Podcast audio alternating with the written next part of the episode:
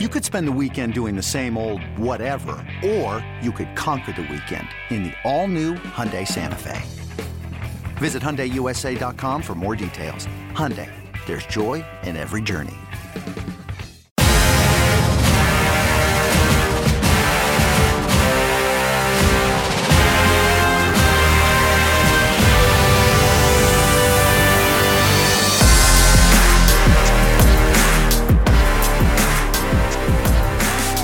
Saludos a todos los fanáticos del béisbol de Grandes Ligas. Este es el Corte 4 Podcast. Yo soy Cristian Fuentes y conmigo se encuentra la muy dinámica Amanda Rivera. Saludos, Cristian. ¿Cómo te encuentras? Hoy tenemos un invitado de lujo. Un invitado de lujo, pero vamos a pasar por una tremenda pesadilla aquí. Porque con nosotros se encuentra el cerrador deluxe de los Piratas de Pittsburgh, Felipe Vázquez. Saludos, Felipe. ¿Cómo estás, papi? ¿Todo bien? ¿Tranquilito? Todo muy bien. Gracias por acompañarnos en este Corte 4 Podcast. Aquí a hablar un poco, tener una conversación contigo aquí. Una conversación bacana ahorita, chévere. Sí. Yo quiero volver a algo que pasó el año pasado, un momento contigo. Hicieron un día de vestirse, de ustedes de los Piratas, de vestirse de la NBA. Y a mí me resultó interesante tu alternativa, porque te vestiste no solamente con el uniforme de los Chicago Bulls, pero fue Scottie Pippen con el mismo logo de las finales. ¿De dónde vino esa idea? Los muchachos, todos nos pusimos de acuerdo que íbamos a comprar eso. Y no quería usar a Michael Jordan porque pensé que todo el mundo lo iba, ¿me entiendes? Todo el mundo iba a comprar Jordan y resulta ser que casi nadie lo compró. Y yo vi a Pippen ahí en el NBA Store y lo ordené y resulta que vino con el logo ese de la serie y todo. Eso es bien específico. Y hablando un poquito de otros deportes. ¿Qué otros atletas admiras? O sea, principalmente tú que estás en Pittsburgh, sabes que ahí pues juegan los Penguins de la NHL, juegan los Steelers en la NFL. O sea, ¿qué otro deporte? Mira, para serte sincero, no me gusta mucho ni el fútbol ni el hockey. No. Eso es algo cultural, somos latinos. Algo personal, algo como que esos deportes como que no me atraen mucho, No, o sea, no siento ese calentón hacia esos dos deportes. No conozco a nadie ahí tampoco, no sé ni cómo se llaman los jugadores, ni nada. y entonces, ¿qué otro atleta, si alguno, a ti te gusta? Así, deporte así que me gusta mucho el soccer, que nosotros decimos fútbol para nosotros, para los latinos. Uh-huh. Me gusta mucho ver cuando juega Barcelona por cuando estaba ahí Neymar. Uh-huh. Me gusta también el Madrid. Nice. Por Cristiano Ronaldo. Uh-huh. Estos son figuras clásicas. No, o sea, pues tú sabes que siempre a uno le gustan así, porque uno se ve, tú me entiendes, uno siempre busca como los altos, el esfuerzo que ellos hacen, la manera en que salen al terreno y siempre lo dejan todo ahí. Yo siempre me gustan esos peloteros así porque me veo yo mismo. Claro. Yo salgo al terreno a dejarlo todo ahí, no importa si estamos ganando o perdiendo. Por eso es que siempre busco esa clase de pelotas de jugadores así. Entonces, de lo que tú sí eres fanático es sobre los outdoors, la pesca. Yo sé que tú tienes una finca donde te pasas en el off season. ¿Qué es lo más que te gusta hacer así al aire libre? Al aire libre me gusta mucho los outdoors, me gusta mucho pescar. Mi hermana hace unos días compró unas motos de esas 4 ruedas. Este season va a ser un poquito loco, andando de esas 4 ruedas. Pero en sí me gusta mucho pescar, me gusta mucho la naturaleza, eso. Entonces me gusta mucho así como el aire libre, me encanta eso. ¿Cuál es el pescado más grande que has capturado? El más grande que capturé creo que fue hace como 3 años y fueron como 17 libras, algo así. Todavía no he pasado eso todavía. Y no fue en agua dulce, fue en agua salada. Okay. O sea que nosotros podríamos tomar clases de pesca con Felipe Vázquez. Yo sé, como para mí, no me veo como instructor, no me veo así todavía. Y hablando así de un poco de otras cosas, sé que te llamas Felipe y naciste en San Felipe, Venezuela. O sea, ¿hay alguna coincidencia de por qué? O sea... Bueno, mi papá también se llama, Felipe Santiago. Okay. Cuando era pequeño siempre escuchaba a mi mamá que me iban a poner Javier Enrique. Que, o sea, mi nombre completo es Felipe Javier.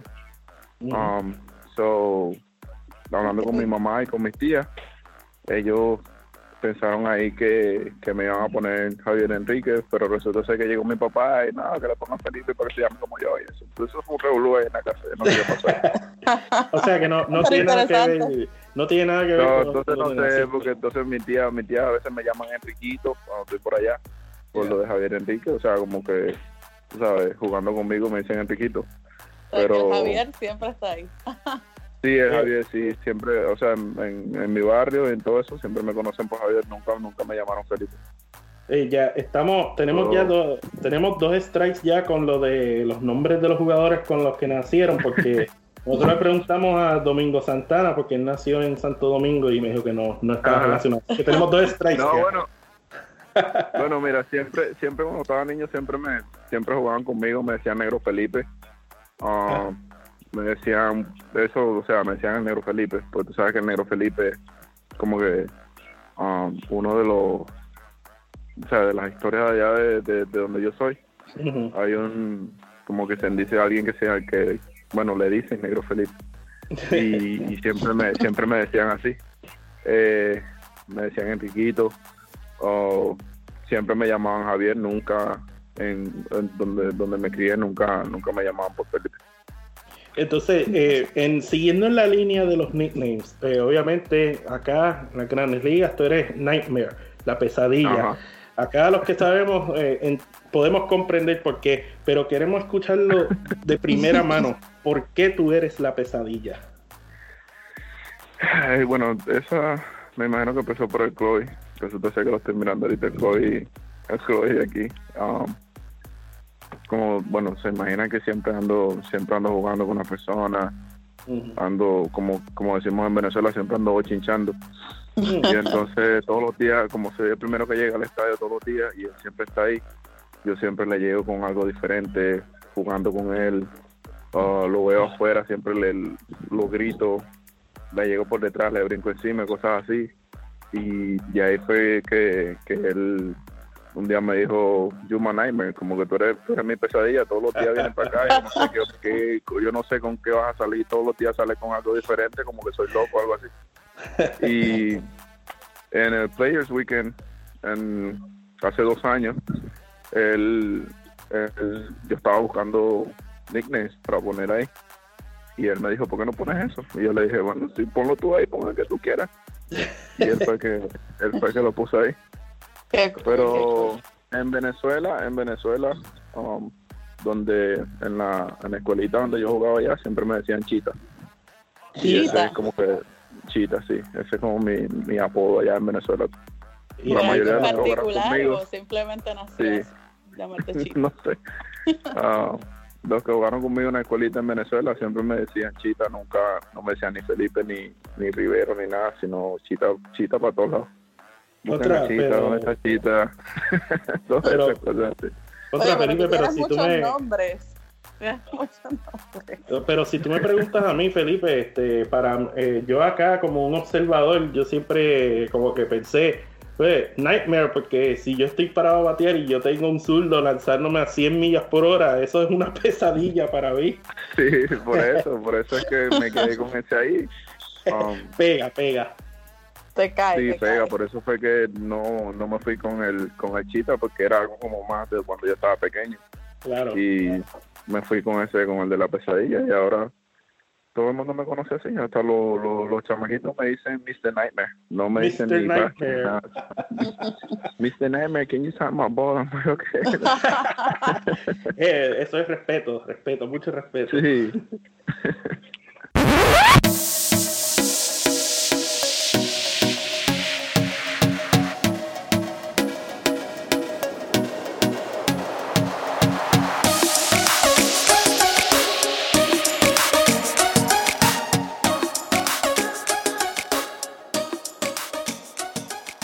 Sí, te quería preguntar, porque ya que hablas de que eres así un nightmare, te vimos en el Juego de Estrellas que asustaste a Ronald Acuña, a tu compatriota. Ya, cuéntanos un poquito de ese momento, porque la cara de Ronald no tenía precio. Entonces... No recuerdo quién era. Yo creo que estaba bateando un derecho, eso fue en el derby. Ajá. Y empezamos a hablar cosas ahí, que él como que estaba bateando muy atrasado y todo eso, y que estuviéramos pendientes. Entonces yo vi que Acuña estaba como agarrando el teléfono y iba a tomar una selfie así para que saliéramos todos. Sí. Y en ese momento, no recuerdo quién estaba bateando, él hizo un swing y yo miré para arriba y Acuña estaba descuidado y aproveché y grité ahí, asusté. Yo creo que asusté como a 2 o 3 en ese momento. Definitivamente eres una pesadilla. Sí, lo que pasa es que a mí me gusta estar bochinchando así todo el tiempo, no como yo digo a veces, no tengo tiempo para estar amargado ni nada de esas cosas, entonces mejor estar, tú sabes, sacándole sonrisa a todo el mundo, esa es la... Así es que pasas tu día, todos los días en el parque. Todos los días bochinchando, gritándole a todo el mundo. Así es mejor, pasan los días más rápido y no, tú sabes, no se saca la rutina de, sabes, se sale de la rutina un poco aquí de lo que es el stretch y el BP y todas esas cosas. Y tus días son particularmente largos porque si tú eres el primero y usualmente cuando tú juegas en un partido tú eres el último. Yo imagino que eso continúa desde la primera como hasta la 6ª o 7ª entrada para ti. Sí, ya sí, desde la 6ª entrada para allá ahí es que yo empiezo a ponerme serio. Ahí sí ya no hay tiempo para estar bochinchando ya. Pues entonces... Si tú eres un bateador y te estás enfrentando a Felipe Vázquez, ¿qué tú estás pensando desde tu propio? Yo creo que no voy a hacer ni señas. Yo me separo un poquito del plato, que tire sus 3 retos por ahí y me voy a sentar otra vez. eso es una táctica muy inteligente. No creo que haya mucho chance para batear a ese hombre. Entonces... Si tú fueras a escoger algún pelotero del pasado, alguna leyenda, a quien fuera, para enfrentar en un turno, ¿a quién te gustaría enfrentar? Oye, eso está difícil, ¿sí? Pero yo creo que me gustaría Jackie Robinson. Esa es buena. Sí, me gustaría. ¿Y cómo harías mucho contra él? Recta, piedra con él. ¿Lo poncha? Hay que bombardearlo, hay que bombardear a esa gente. ¿Lo poncha? No sé, acuérdate que él era un buen bateador. Y sí, esos bates 38 que usaba ese hombre no tan fácil, ¿no? Verdad. Oye, Amanda no se va por la línea de Otavino, que dijo que poncharía a Babe Ruth. ¿Viste? No se va por la línea, él es más, Felipe es más realista. Sí, No, esa gente yo creo que no se poncha así fácil, ¿no? Muy bien. Pero si Otavino dijo que lo ponchaba, yo se lo creo, porque Otavino tiene unos picheos que están, ya tú sabes. Sí, escucho muy bien. Sí, Otavino está incómodo. Oye, te pregunto, ¿a quién creciste admirando tú en Venezuela? Bueno, mira, si te digo que admiré algún piche cuando estaba pequeño, te miento, porque nunca... Yo empecé a pichar ya cuando tenía casi 13, 14 años y antes de eso siempre fui como de los outfits, siempre jugaba center field y primera base. Y así de pelotero que siempre admiré cuando tenía la oportunidad de ver televisión fue Andy Chávez. Andy Chávez. O sea, me comparaba mucho con él, me gustaba cómo jugaba, las atrapadas que hacía y todo, me gustaba todo de él así. O sea, siempre lo miraba, sí, como que me sentía atraído a como yo jugaba center field también, me gustaba mucho verlo y trataba de imitarlo muchas veces. Entonces, Andy Chávez fue un tremendo jugador, pero él fue conocido por esa atrapada que él hizo en Chase Stadium en el 2006. Ajá, ¿Dónde tú estabas en ese momento? ¿Cuándo fue eso? ¿2006? Creo que todavía estaba en Venezuela, tratando de buscar firmas y todas esas cosas. O sea, no recuerdo ver el juego porque nunca no era muy amante de la televisión, sino que cada vez que cuando venían los juegos esos de Caracas, Magallanes y eso, siempre lo veía, como siempre jugaba. Me quedaba viendo los juegos hasta tarde y todas esas cosas. Está bueno eso. Pues entonces, Felipe, antes de terminar contigo, yo te voy a poner a escoger aquí un poco para que ponértelo un poco difícil. Voy a seguir usando la temática. No me digas que vas con el Star Bench. No, eso no. Hoy no, lo estoy dejando descansar. Pero tú eres un cerrador. Ajá. Te voy a dar dos cerradores y uno de ellos es el que tú vas a poner en la novena entrada en el juego más importante de tu vida, whatever. ¿Hugues Urbina o Francisco Rodríguez? ¿Cómo tú me vas a poner a elegir así, va?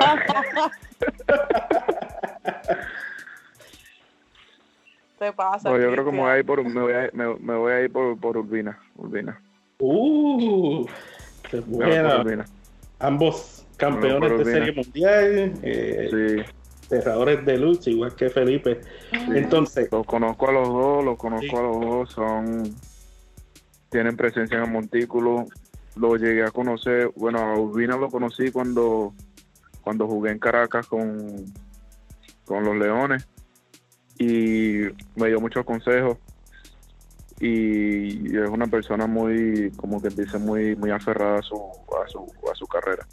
Excelente, una tremenda conexión. Bueno, cuando conocí aquí fue casi las mismas cosas. Son gente, ¿me entiendes? Que sí. Lo dan todo por su carrera, no importa la situación en la que estén.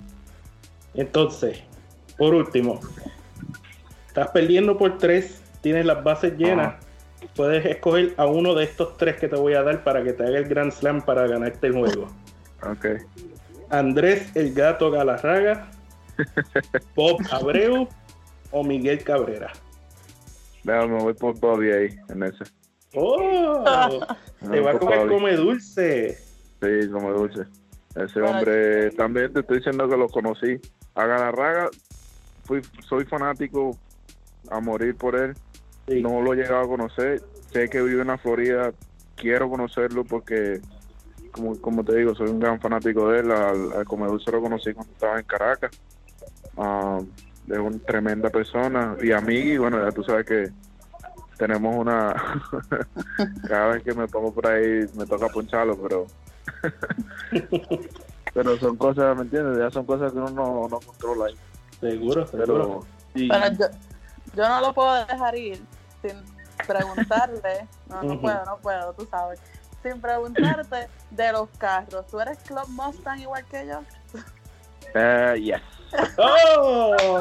Porque he visto fotos en Instagram y tengo que decirlo, yo también tengo un Mustang, soy fanática de los Mustang. Sí. Bueno, yo ese es como que el amor de mi vida. Siempre, desde que estuve chiquito, siempre me han gustado los caballitos y ya gracias a Dios tengo uno y no creo que no lo deje ir así muy fácil, ¿no? Sí, exacto.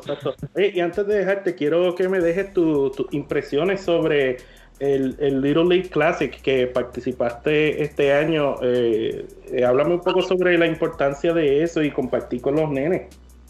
No, mira, yo creo que eso es eso es una experiencia demasiado bonita. Me gustó mucho. Yo estaba supuesto a venir porque yo cuando estaba en Venezuela jugué pequeñas ligas y llegaron a la invitación, pero no, como quien dice, no teníamos el presupuesto para, tú sabes, para sacar el pasaporte ni nada de esas cosas para venir. So, cuando llegamos a ir hace 2 años, me sentí como que, tú sabes, cuando vi que íbamos para Williamsport y todo eso, me sentí como que, oye, no vine cuando tenía que venir, vine ahora más grande. Y fue una experiencia demasiado bonita. Me la disfruté al máximo compartiendo con los niñitos ahí de Maracaibo, de Venezuela, los dominicanos, con todo el mundo que estábamos ahí. Este año cuando volvimos a ir, me quería lanzar a la montaña esa, pero no pude. Me dijeron que no, pero bueno, vamos así. Dentro de los años que vienen otra vez voy y si me dicen que no, me voy a esconder y me lanzo. So me quiero lanzar a la montaña esa que está atrás. Pues estaremos esperando el video cuando lo hagan. No, pues eso es, va a ser live. Yo no sé cómo voy a hacer, pero me tengo que lanzar a la montaña. Eso es obligado, eso es obligado. Sí, es obligado, ya es obligado. Van 2 años que no lo he hecho, pero ya tú sabes que la tercera la vencida. Pero qué bueno que has tenido la oportunidad de compartir con los niños que son el futuro del béisbol, ¿no? Y obviamente te ven, eres un ídolo para ellos, así que siempre, siempre es bueno ver eso. Eso está muy bien. Así que, Felipe, gracias por acompañarnos en este Corte 4 Podcast. Agradecemos que nos des de tu tiempo y las puertas de Corte 4 están abiertas para ti siempre. Dale, papi, tranquilo. Muchas gracias a ustedes por tomarme en cuenta. Estamos, pues muchas gracias a Felipe. Y con esto terminamos nuestro Corte 4 Podcast. Recuerden seguir el website corte4.com. También síguenos en nuestra red social en Twitter, @Corte4. También sigan a los mayores en Facebook, Twitter y en Instagram. Por la compañera Amanda Rivera. Yo soy Cristian Fuentes y este fue el Corte 4 Podcast.